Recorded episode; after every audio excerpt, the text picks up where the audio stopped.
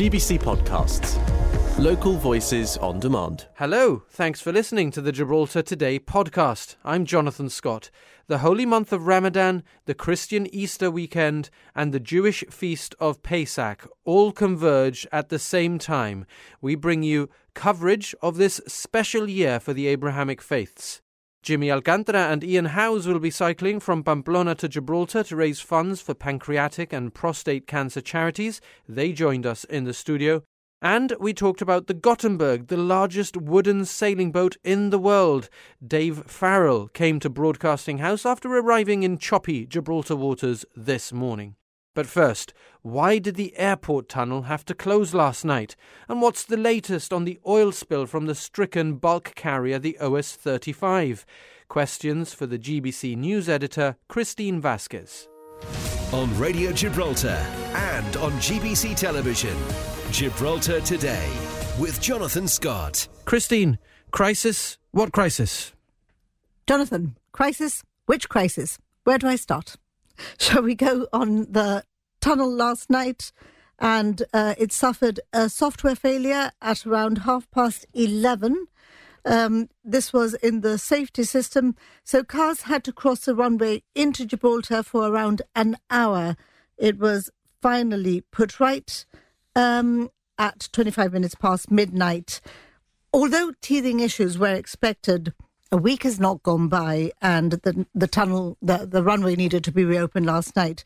It may have been the most minor failure but after 15 years and after the pomp and circumstance uh, a week ago it is embarrassing for the government. So we know that there was a request to the MOD uh, for the Winston Churchill Avenue to open to facilitate the flow of traffic and that this was given by the aerodrome operator, the RAF station commander. The government says it believes it was the RGP who put in the request. So that's just them saying it wasn't us.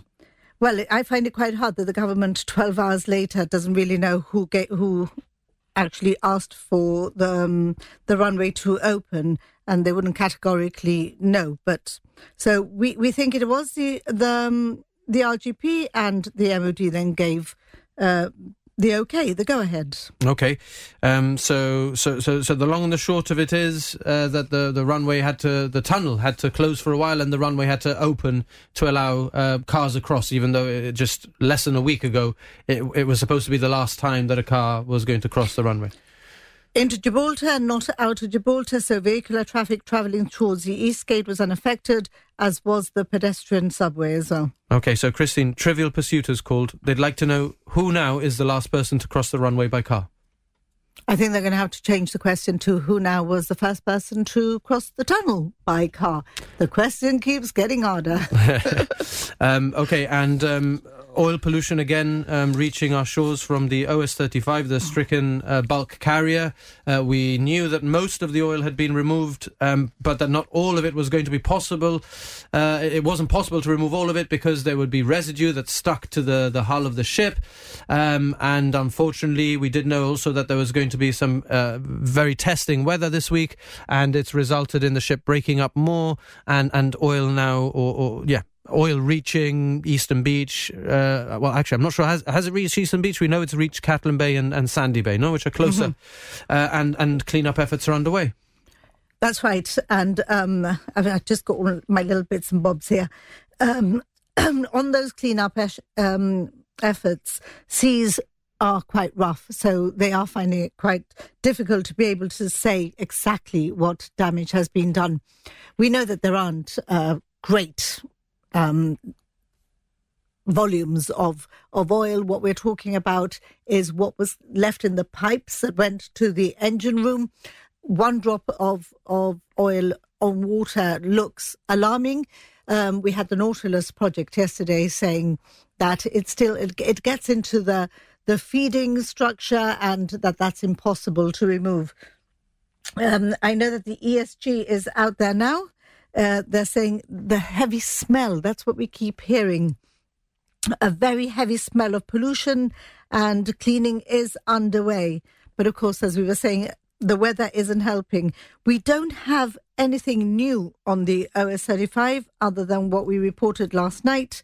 Because I understand that a meeting has taken place this morning with all um, the government. I believe the governor is involved as well, and the essential services, and an update is expected shortly.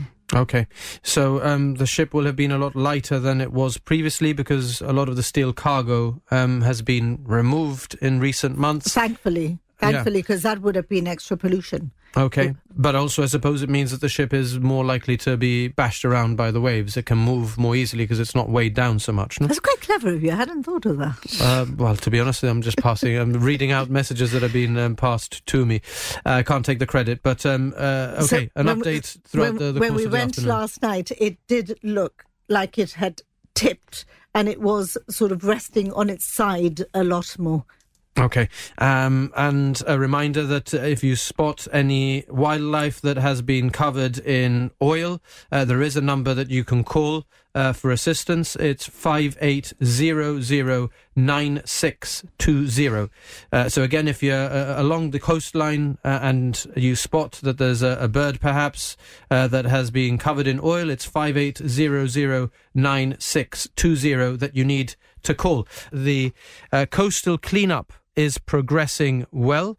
There have been no further reports of oil uh, escaping after the oil that um, reached the shores of Eastern Beach and, uh, sorry, of Catalan Bay and Sandy Bay yesterday on the east side. Uh, there's no further evidence uh, that um, uh, of oil, and um, they think they're pretty sure that the oil is from the unrecoverable fuel from the pipeline. So they removed everything they could, but they knew that there was some oil still in the pipes of the OS 35, uh, and that couldn't be removed. And unfortunately, the bad weather has broken the ship up more. And um, the uh, reality is also that further escapes of oil can't be ruled out. The the seas are quite rough still, and although the cleanup operation is progressing well, uh, there could be further escapes of oil. Of course, we'll make sure uh, that we keep you up to date. Over the next few days, don't you worry that if anything happens, we will tell you about it on Radio Gibraltar and also on the GBC News social media. Heavy weather is expected to continue through until next week. Um, so it's not going to be possible to replace the boom, uh, and we will keep you up to date. The captain of the port will be on GBC News tonight with the very latest. So stay with us, and we'll make sure that you know what you need to know on this and also on the tunnel story. Gibraltar Today with Jonathan Scott. tonight a viewpoint um, which celebrates the convergence of religious feasts, a special year for the Abrahamic faiths, the holy month of Ramadan, the Christian Easter weekend, and the Jewish feast of Pesach all converge. tolerance means you just have to swallow it, sort of, you know. Uh, it's more, I should, we should speak about we understand each other, we respect each other. You're right that the word tolerance means I'm putting up with, and it has, a, in my humble opinion, a, a quite a negative connotation. I'll, I'll, I'll put up with. I think Gibraltar's much, much better than that. I don't tolerate my neighbour. I love my neighbour. And that's what we should do. a lot of respect, there's a lot of understanding. Just having the opportunity to sit here and explain Of what Ramadan is, for example, is big. There's another comment on the great earthquake that hit Lisbon, I think it's two, three hundred years ago, which challenged the faith of many Christians in Europe. And yet they said, all the same, God helps us through these difficult times. They don't mean that God doesn't exist. They're part of the world that God has given us, but God gives us the means with which to cope with them. وصلنا له كتعطي قيمة للإسلام أكثر من الماضي Um, uh, he, he says, in, in the contrary, in, in terms of Islam, um, because we've got the Quran, uh, the Quran lives uh, with every uh, generation. Uh, it, it tends to, to, to help every generation. So uh, no matter how, how lost you are, if you turn back to the book, um, you would find your, your answer. The way we understand it is that God works in ways that we will never understand. will never understand. And through human suffering, somehow we just look past it and say there is something good in the broad spectrum of all of human history that needs to happen this way. It's I can't explain it, but in the depths of suffering, we've seen the most magical moments of humanity. What the rabbi referred to, we find it in a lot of Psalms also, that God's ways are not our ways. Now, that is no consolation when you're suffering, you know, and when you see so much suffering. But at the same time, my reflection is that it is only those who are looking at evil and they are not suffering themselves that start questioning God. The Bishop, uh, Carmel Zammit, among the speakers uh, tonight on Viewpoint. Uh, we're telling you about a, a, special episode that celebrates the convergence of religious feasts and also the role of those religions in Gibraltar and how they coexist. On Radio Gibraltar and on GBC Television, Gibraltar Today with Jonathan Scott. Now, a group will be cycling from Pamplona to Gibraltar next month to raise funds for both the pancreatic and prostate cancer charities. It's a massive uh, amount of kilometres for a good cause, and it's my pleasure to welcome Jimmy Alcantara and Ian Howes to Broadcasting House to tell us about it. Let's start with you, Jimmy. What, what was the, um, you know, what gave you the idea uh, and the, the motivation to, to well, do this? Uh, Louis Valacchino, who heads the pancreatic uh, cancer Gibraltar, uh, is a friend of mine from school days. And I always thought, well, we normally do uh, charity rides. And in, we've done it over the years. And I said, well, one, one year we'll do it for you. So I caught Super. up with him last year and uh, and that's where it all started. Cycling from Pamplona to Gibraltar, how many kilometres? How long is it going to take? Just over 1,100. 1,100. Super. Uh, uh, and that's uh, quite a number of days in the saddle. Let's uh, let's bring in Ian. Um, you're no stranger to endurance events, but um, h- how many days and how, how are you approaching this? Well, we, we hope, hopefully, we we we, we arrive um, on the Saturday, the following Saturday, the Saturday 20th. Uh, because obviously the objective of, of all this is apart from raising raising money is the awareness w- which this this these charity events do to towards the the both charities both pro- prostate and pancreatic cancer um, and So, so we heard uh, Jimmy talking about why you're supporting uh, prostate cancer. No, pancreatic. Sorry. Yeah. And, and and why why have you gone for prostate well, as well? well, prostate mainly because um, it, it's an issue which happens with many cyclists, and and and on, on this occasion it's only male male dri- male riders. So we thought, well, let's include let's include prostates on this occasion as well. Yeah. So if somebody's listening to this, they're still in time to support you. There's five weeks left, more Five or less. weeks, no? yep. Yeah. Yep. Yeah, we do have a Facebook page, uh, Pamplona Cycling Charity Challenge, and there you'll have all the details. I mean, um, there is a bank account which which um, basically um, people can donate directly to the bank account, um, and and and that really the money, whichever amount of money is raised, will be divided equally between both charities. Uh, you know, all the expenses incurred will be incurred by us. It's not it's not incurred by any of the donations. All donation, every single penny will be given to the charities, and they will they will divide the money uh, equally between them. Good man. Okay, so that's uh, on Facebook, Pamplona Cycling Challenge, Yeah, Pampl- Pamplona Pamplona Cycle Charity Challenge. Cycle Charity Challenge. Excellent. Gibraltar Today with Jonathan Scott.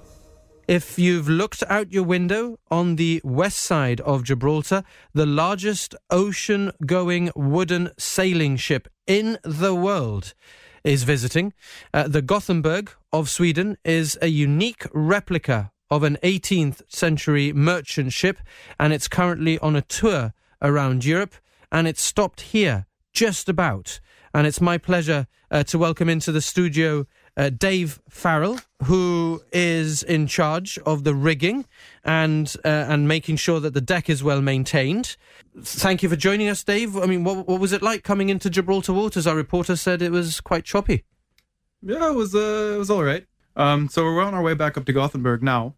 Um, we were meant to head through the Suez Canal and continue to East Asia, um, but uh, it was taken the decision to uh, go back to Gothenburg for this uh, what is it, 400 year city uh, anniversary of the city being Ah, founded. beautiful.